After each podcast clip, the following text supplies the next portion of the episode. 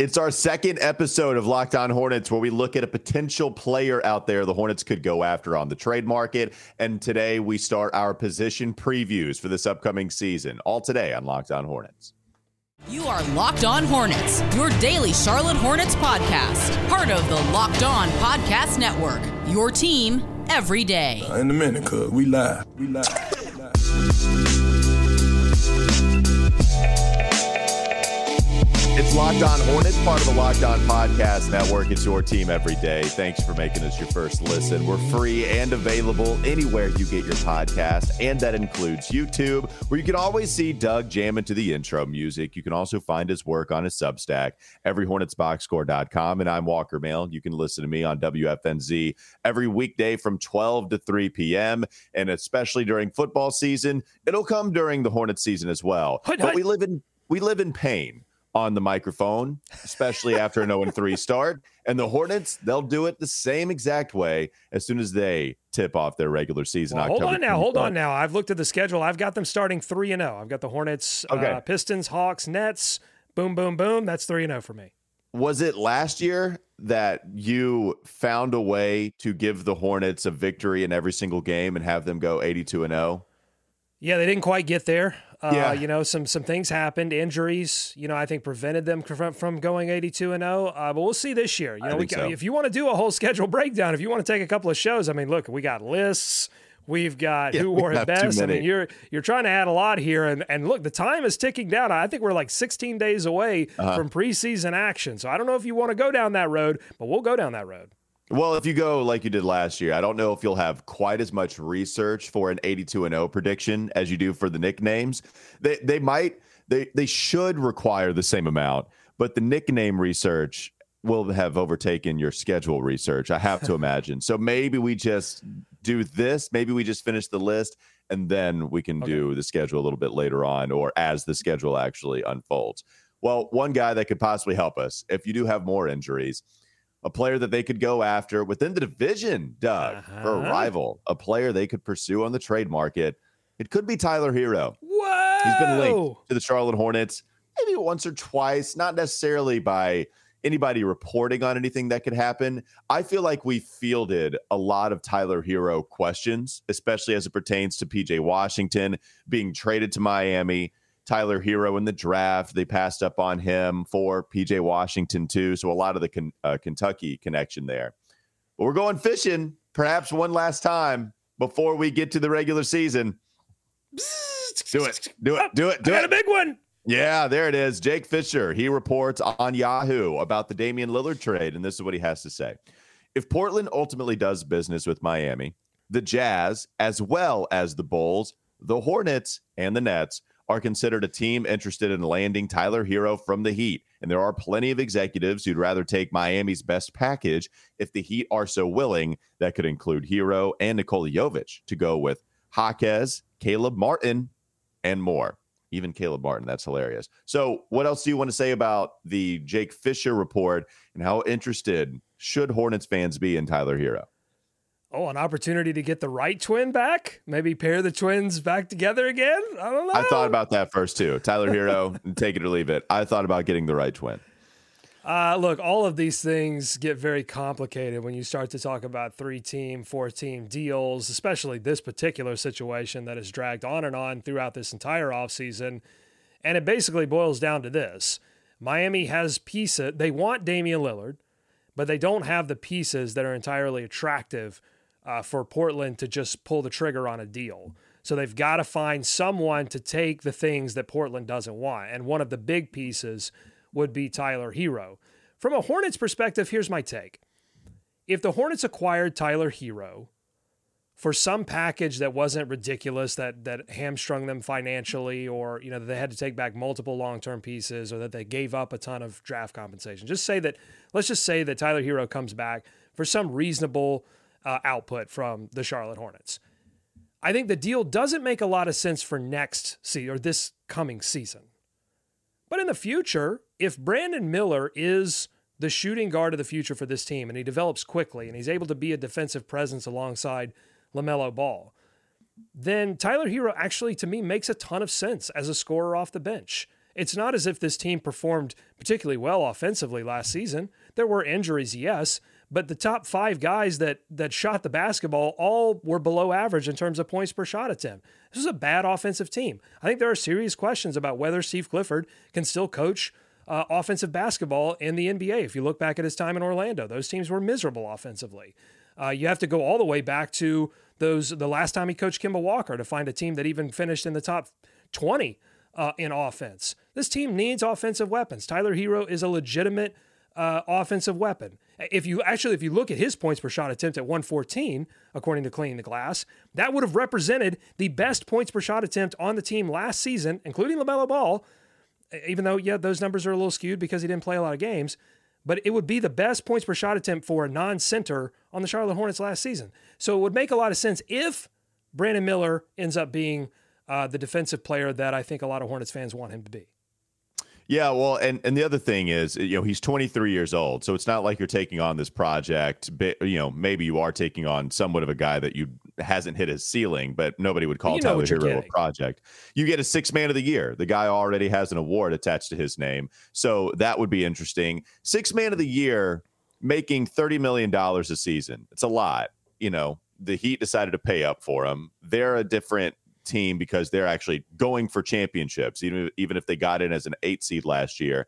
This was a team that was built to go deep into the postseason. They've made the finals a couple of years with Jimmy Butler as their star player. Tyler Herro was a help for them the first go around. What's interesting is he got injured last season. Mm-hmm. Was eligible to come back during their postseason run. Mm-hmm. A big debate was do we bring him back because he's a liability defensively and we're mm-hmm. playing rough and rugged and we're playing pretty well defensively? That's somewhat of our, our, identity right now going deep into the postseason. I don't think we bring him back. And eventually, I don't even know if Tyler logged any games in the NBA Finals.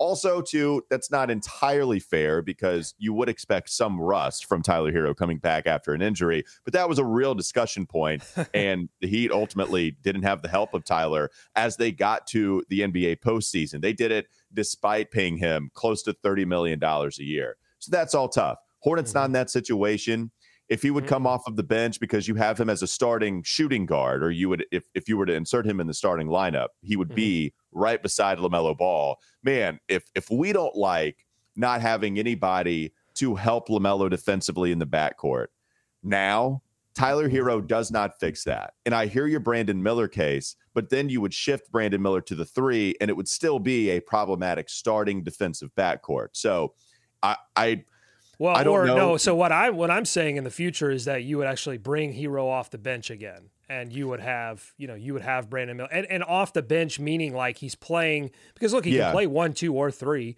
and actually it it doesn't make all the sense in the world for next season, but if he can handle the basketball a little bit and give you know your because I would rather Tyler Herro takes some of those point guard minutes that because the, the situation with the backcourt is not getting any worse. I mean, you're you're gonna you're going to start Terry Rozier at the two. It's not like it's going to get worse. Yeah. With I don't think it gets worse with Herro. So and and by the way, I know you weren't making this argument, but I know someone will. They'll look at it and go, "Well, the Miami Heat decided that they couldn't play him in the NBA Finals, so why would the Hornets take it?" I'm not taking any "this guy didn't play in the NBA Finals" argument when the Hornets haven't won a playoff series in 21 years. Okay, let's worry about the NBA Finals after we win a playoff series, win a playoff game. Um, so, some playmaking to his name, four assists the last couple of seasons. Um, now, to be fair, I don't know if it's like Terry Rozier playmaking, where you don't want him as the point guard, even though his assists are decent.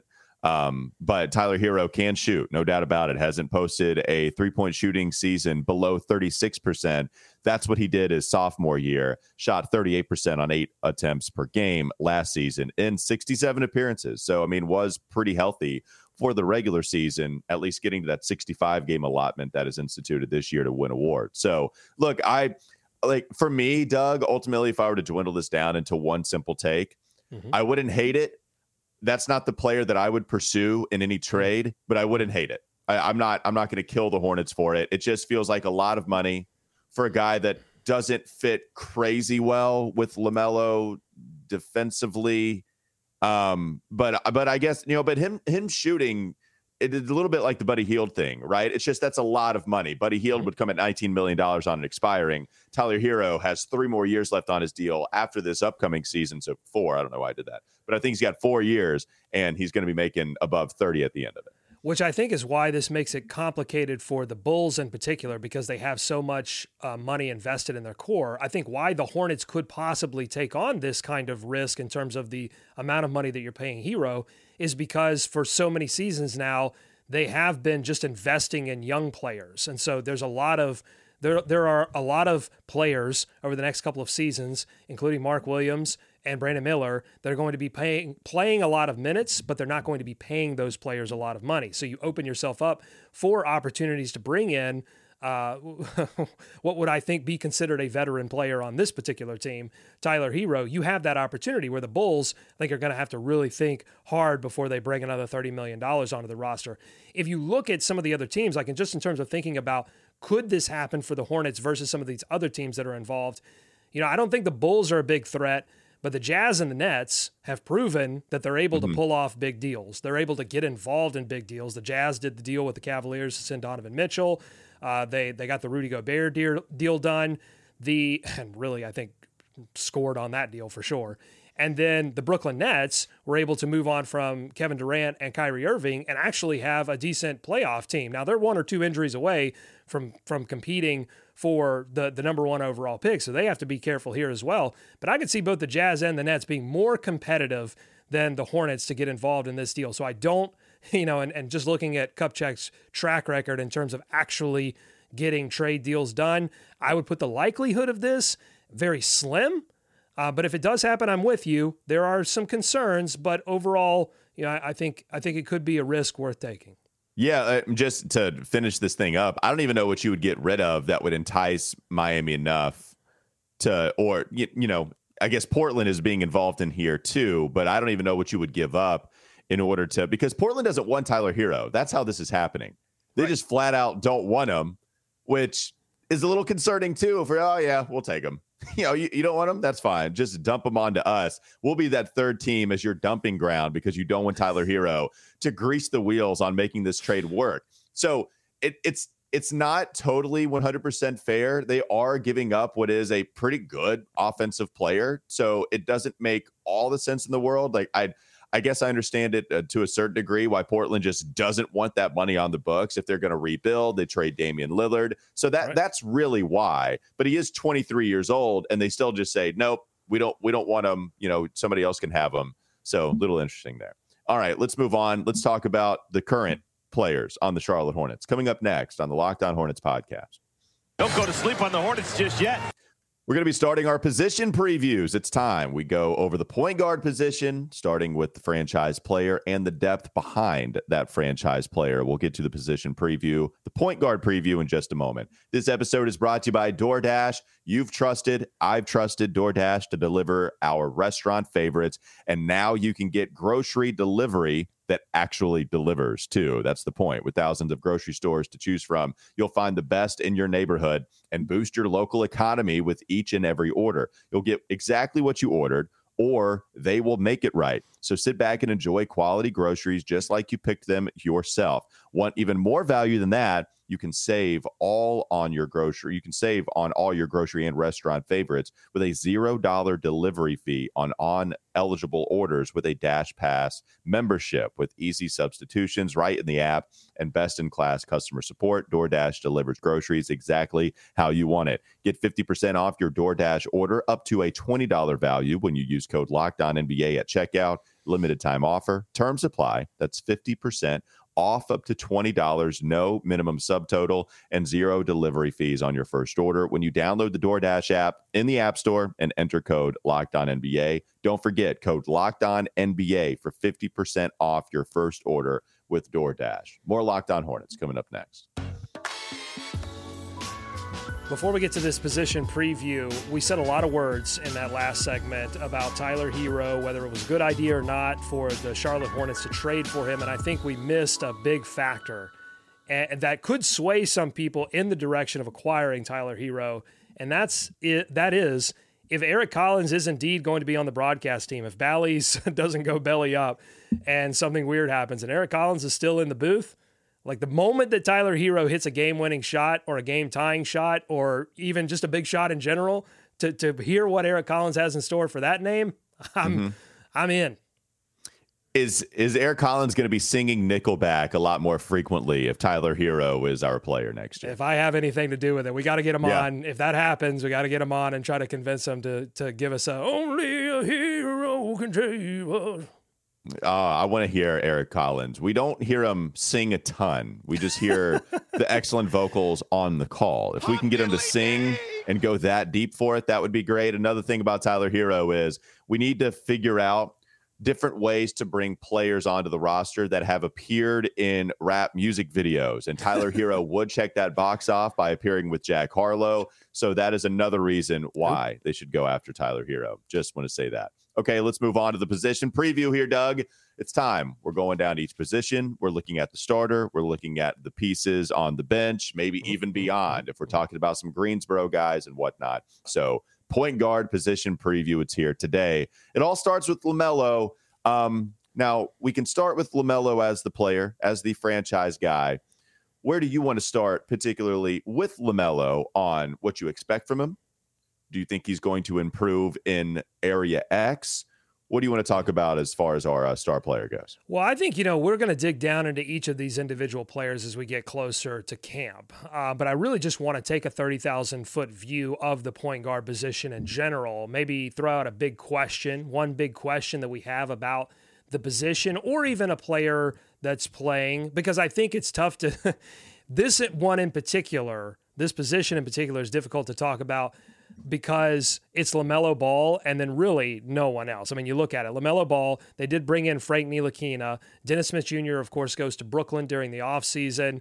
Uh, they the Hornets don't make him a priority. They uh, they reportedly offered him more money, but Brooklyn called first, and so DSJ, uh, you know, took his basketball and went to Brooklyn. So they've got Frank Ntilikina. That's a big question mark. Uh, hasn't really shown an ability to be a, an offensive player that's going to make defenses think at all. Uh, defensively, you know, he's he's definitely in that DSJ range. Could he revitalize his career like DSJ? Big question mark there. And then behind him, it's it's guys playing emergency duty. It's Terry Rozier again. It's if Cody Martin is healthy and ready to go. He's played some emergency point guard before. And then Teo Maledon, no news there. Still a restricted free agent, still qualifying offer out there, but is lost in cap space and was not mentioned at all during the PJ Washington press conference. So, and really, it seems like they're set on roster spots. So I don't expect Teo Maledon back at this point. So it's really LaMelo Ball, yeah. and you're just as a franchise, you're just crossing your fingers and going, look, you know, if LaMelo Ball gets hurt, season's over anyway. So why have a backup? I mean, that's that's definitely a strategy. Uh, I, be- I believe I, I think I've I've talked about this quote before, where I think it was Howard Mudd for the Indianapolis Colts they were practicing, and Jim Sorgi, the backup quarterback for the Colts, got zero reps with the number ones, zero. And a reporter asked him, Hey, why does Jim Sorgi not get any time with the ones? If you're if Peyton Manning ever goes down, then he's not going to have any chemistry. And he says, Buddy, if that man goes down right there, and he points to Peyton, he says, If that man goes down there, right, right over there, if he goes down, we're bleeped and we don't practice bleeped. And it was a great quote from the Colts organization. That's what happens. Great like, name too. Great name too. Howard Mudd. I don't know if that's the actual guy. Could be Tom Moore. Either one of those two could get some great Colts. This brilliant, brilliant old, reporting on your part. yeah, well, it was yes. Don't want could have been could have been this guy named Mudd. Could have been Tom Moore. Somebody said it somebody there with the Colts. Either way, the, the point stands with LaMelo. Yeah, that's my one big question, Doug. It th- this is it with the point guard position. Is LaMelo Ball solely LaMelo Ball enough playmaking for this team? Last year, I think it proved to be somewhat true. If you look at his cleaning the glass stats, Doug, he is the one that made this offense thrive when he was in. And when he was off the floor, the offense tanked. You talked about Steve mm-hmm. Clifford possibly not being able to coach a modern day offense. Well, when LaMelo's on the floor, it makes things a lot easier for him. You look at points per 100 possessions when he's on the floor, mm-hmm. 89th percentile with him there. Yeah. Effective field goal percentage for the team and how he affects it. 92nd percentile. It increases by 3.2%. Turnover percentage. It's actually down despite LaMelo taking all these risks. Usually, when you're that flashy, that great of a passer, I don't necessarily care about your turnovers being up. And yet, the turnovers are down when he's out there on the floor. So, on the flip side, the defensive stats, they tank when he's on the floor too. So, LaMelo offensively, he's what makes this thing go if you look defensively, he really is hurting the team if you look at some of the advanced numbers on it. Can you bring that up to where he's an average defender? If that's the case and he keeps those offensive numbers where they are, then he skyrockets, Doug. Like if you just look at average defense from LaMelo this upcoming season, then you're talking about LaMelo being a bona fide all-star. That that's not really a discussion if it comes up to an average level defensively. He's an all-star. It's all about maybe increasing defense and offense this upcoming season to where you can flirt with a top 15 spot, otherwise known as an all NBA selection. I want to go back to your first question there. Is there enough playmaking on this team? I think that's it's why, and we've discussed this before, why rushing to get rid of Gordon Hayward's uh, expiring deal, you have to be careful about that because what you're losing in Gordon Hayward, unless you bring something back that is equivalent, is you are losing additional playmaking with that starting unit. Mm-hmm. And you, I think it would be a, a slight bonus of bringing Tyler Herro is that he does offer you a little bit in that area. It's not like he's just shoot only. Um, he's operated in an offense in Miami that was very much about sharing the basketball, making you know making clean passes. I mean that's they, they didn't you know they just, they didn't uh, they were a disciplined offense just like they were a disciplined defense. So you know I think there there are some concerns there for sure. Is there enough playmaking on this team? Um, Brandon Miller would be a big question mark there too, right? As a rookie, is he going to be able to come in? I think you're just looking for him to make the right pass early on. But but could he shock everyone and say no? Not only can I make the right pass, I actually see the floor a lot better than people gave me credit for, and I can be an additional playmaker off the bench. That would be a welcome surprise, but not something that I think you can really go in expecting of Brandon Miller in his first season. I think that's something that's got to probably going to develop over the next couple of seasons. You're probably looking at Brandon Miller being a guy much like Miles Bridges was in his first season, who stands in the corner a lot and waits for things to happen. And when the ball hits his hands, he's expected to knock down the shot. I think that's pr- more likely what his role is going to be early on. Uh, my big question is around LaMelo Ball. And I, and I guess maybe just on the point guard position in general, but more about LaMelo Ball. It's can he stay disciplined this season?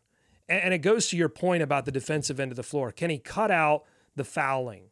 Can he cut out the frustration foul after making a bad turnover on the offensive end?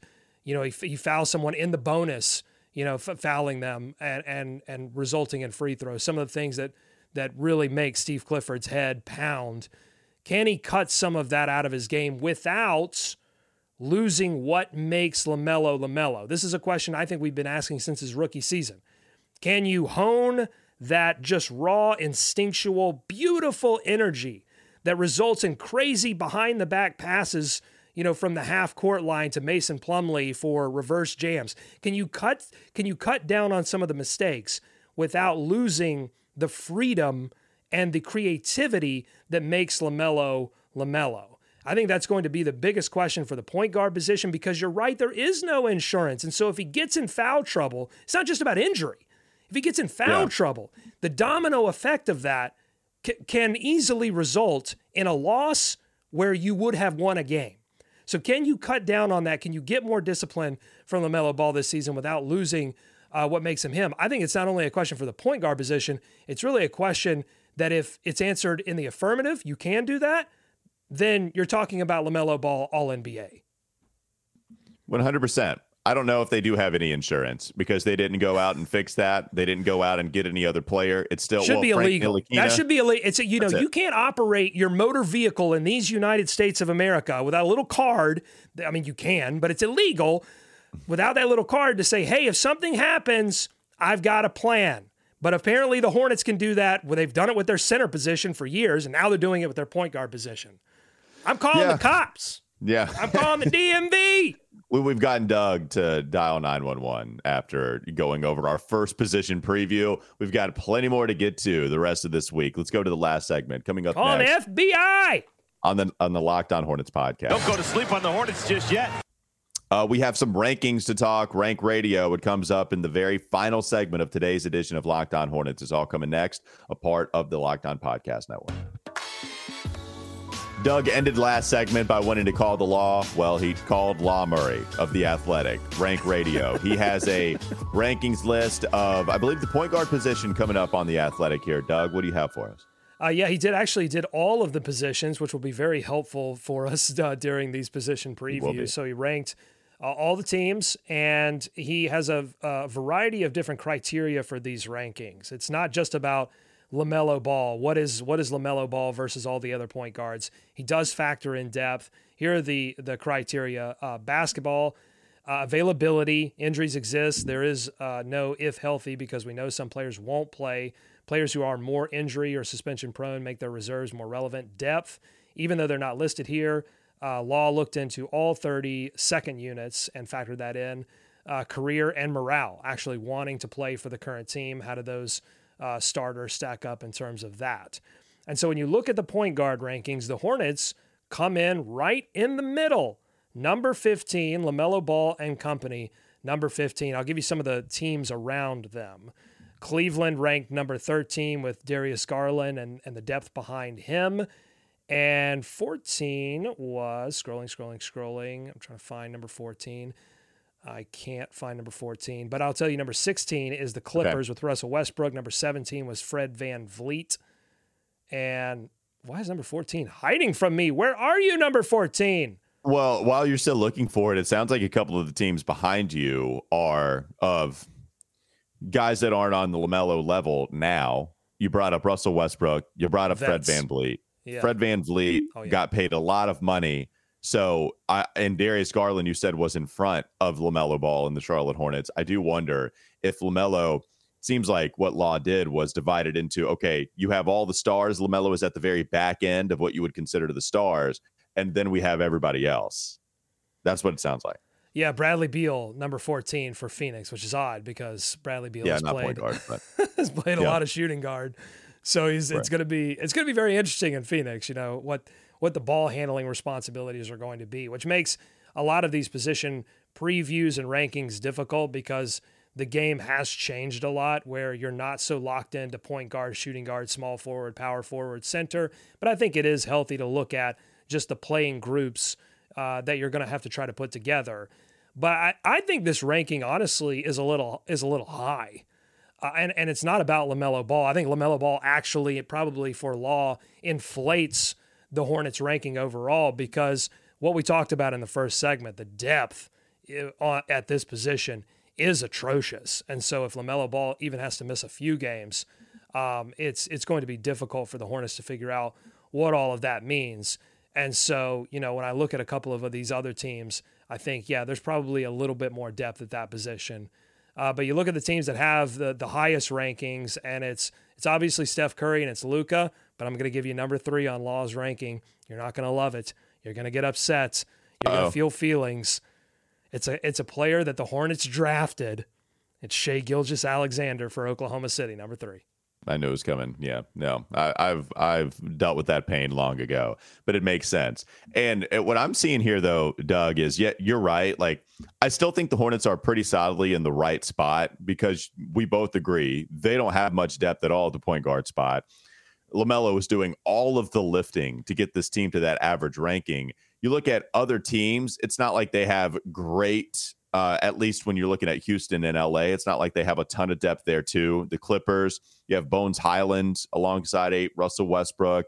You know, maybe a Coffey is in the backcourt, too, Amir Coffey. You look at Houston, where you have a bunch of young players there and including Fred Van VanVleet, who just got paid a boatload of money. You do have DJ Augustin, too, a former Bobcat. He wore it best. Uh, Anthony Mason wore a best. He was maybe second on that list.